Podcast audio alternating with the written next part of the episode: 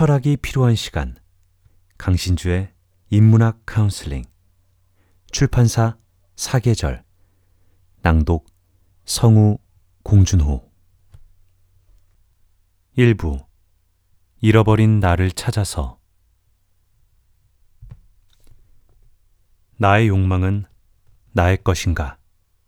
라캉. 에크리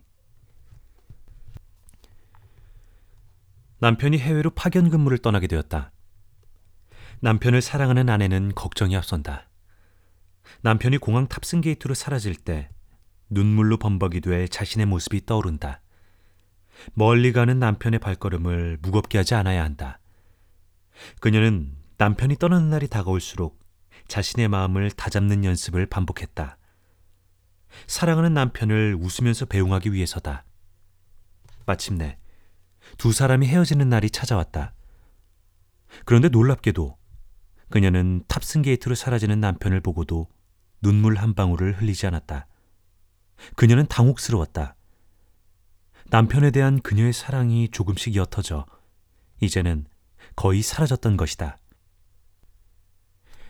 사랑이란 감정은 연인의 부재에서 엄청난 슬픔과 고통을 느끼게 하는 것이 아닌가?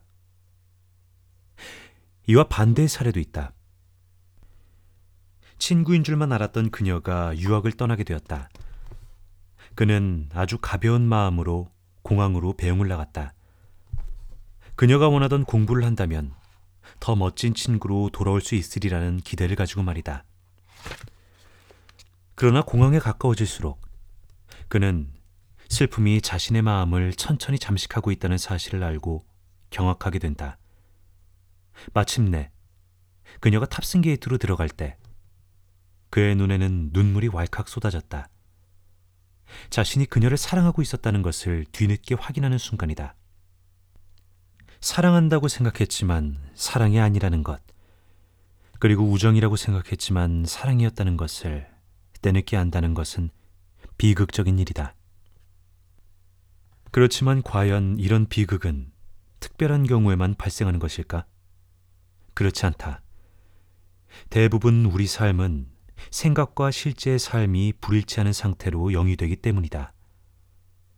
그래서 프로이트의 정신분석학을 업데이트했던 라캉은 나는 내가 존재하지 않는 곳에서 생각한다. 그러므로 나는 내가 생각하지 않는 곳에서 존재한다고 말했던 것이다. 어떻게 하면 삶과 생각 혹은 존재와 생각을 일치시킬 수 있을까? 실제로 사랑할 때 사랑한다고 생각하고 실제로 우정일 때 우정이라고 생각할 수 있을까? 이것은 동서양의 모든 위대한 철학자들의 소가리를 관통하는 난제였다. 그래서 소크라테스가 너 자신을 알라고 말했으며 공자도 아는 것을 안다고 하고 모르는 것을 모른다고 하는 것이 진정한 알미다라고 말했던 것이다. 락항의 위대함은 그가 바로 이 난제를 온몸으로 끌어안았다는 데 있다.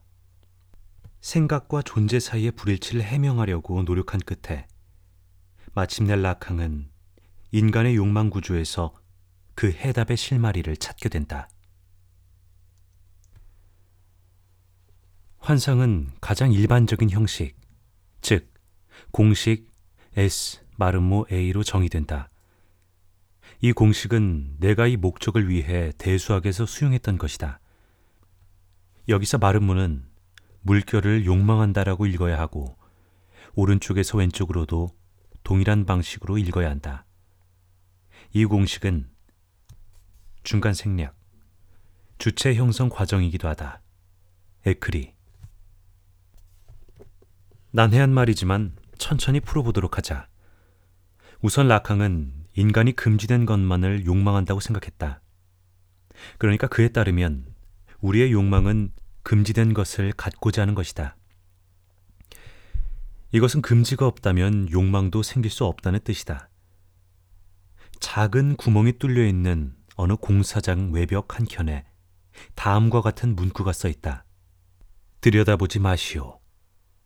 이 경우 들여다보지 말라고 하니 들여다보지 말아야지라고 가볍게 돌아서는 사람은 별로 없을 것이다.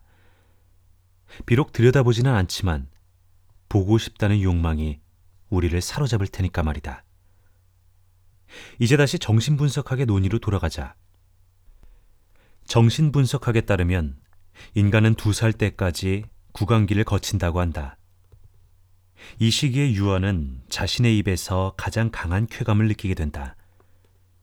유아가 젖을 먹기 위해서만 엄마의 젖꼭지에 매달리는 것은 아니다. 오히려 유아는 젖꼭지를 물고 빨면서 쾌감을 느낀다. 유아가 인공 젖꼭지를 물고서 행복하게 잠드는 것도 이 때문이다. 시간이 흘러 어느 순간 엄마는 유아에게 젖꼭지를 내주지 않으려고 한다. 유아는 자신에게 쾌락을 제공하는 젖꼭지가 이제는 금지되었다고 느끼게 된다. 이 경우 젖꼭지는 아이의 쾌락을 충족시켜주는 단순한 대상을 넘어선다. 한때 쾌락을 주었던 젖꼭지가 금지되자마자 이것은 유아에게 욕망 대상이 된다. 당연히 이 순간 유아는 욕망 주체로 탄생한다. 라캉은 이렇게 금지된 젖꼭지, 즉 욕망 대상을 대상 A, object A라고 표현하고 간단히 A라고 표기한다. 반면 금지가 일어났기 때문에 탄생한 욕망 주체를 락항은 사선이 그어진 S라고 표기한다. 분열을 뜻하는 사선을 주체, 서브젝트를 뜻하는 S에 덧붙인 것이다. 이제 락항이 말한 욕망의 공식 혹은 환상의 공식, 즉 S 마르모 A의 의미가 분명해진다. 우리는 금지된 것만을 욕망한다. 금지된 쾌락은 잃어버린 쾌락으로서 영원히 우리를 따라다닌다. 그래서 젖꼭지를 금지당한 유아는 볼펜이나 인형을 입으로 빨거나 자라서는 이성에게 키스를 하려고 하는 것이다. 볼펜이나 인형 혹은 이성의 입술은 금지된 젖꼭지, 즉 대상 A의 아우라를 가지고 있기 때문이다. 이처럼 우리가 현재 욕망하는 것은 과거 부모나 사회로부터 금지된 쾌락 대상의 아우라를 가진 것 뿐이다. 현재 작동하는 우리의 욕망은 모두 과거 금지의 흔적을 가지고 있다는 것. 이것이 바로 락항이 인간에 대해 내린 결론이다. 그러니까 지금 애인의 입술에 키스하고 싶다고 해도 그것은 단지 유년 시절 금지된 쾌락 대상으로서 젖꼭지를 그리워하는 것에 불과한 것이다. 락항이 우리에게는 생각과 삶의 불일치가 존재한다고 말했던 것도 이런 이유에서다. 머릿속에서는 애인을 사랑해서 키스를 하고 있다고 생각하지만 실제로는 젖꼭지에 대한 잃어버린 쾌락을 절망스럽게 회복하려고 움직이고 있기 때문이다. 결국 생각과 존재의 불일치를 극복하기 위해서 우리는 과거 자신의 의지와 무관하게 자신에게 각인된 금지를 극복해야만 한다. 그래서 락항은 정신분석학의 사명을 다음과 같이 이야기했다. 세상에 태어날 때 주체는 타자, the other로부터 욕망되는 자로서건 아니면 욕망되지 않는 자로서건 간에 타자의 욕망의 대상으로 존재한다. 자신이 욕망하는 것이 진실로 자신이 소망하는 것인지 혹은 소망하지 않는 것인지를 알기 위해서 주체는 다시 태어날 수 있어야만 한다. 정신분석학의 방법을 고안함으로써 프로이트가 밝힌 진리의 본성은 바로 이런 것이었다. 에크리. 여기서 타자는 부모나 혹은 그에 상응하는 인물을 가리킨다.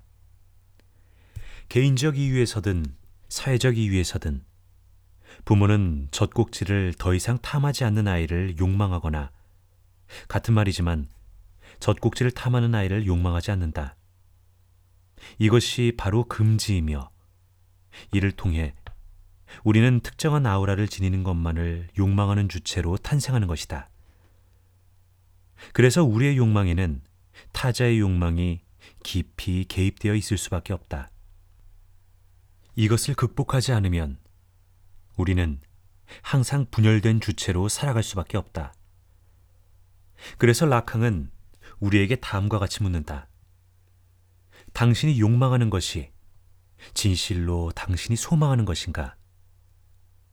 지금 내가 욕망한다고 생각하는 것이 사실은 과거 타자가 욕망했던 것 혹은 금지일 수 있기 때문이다.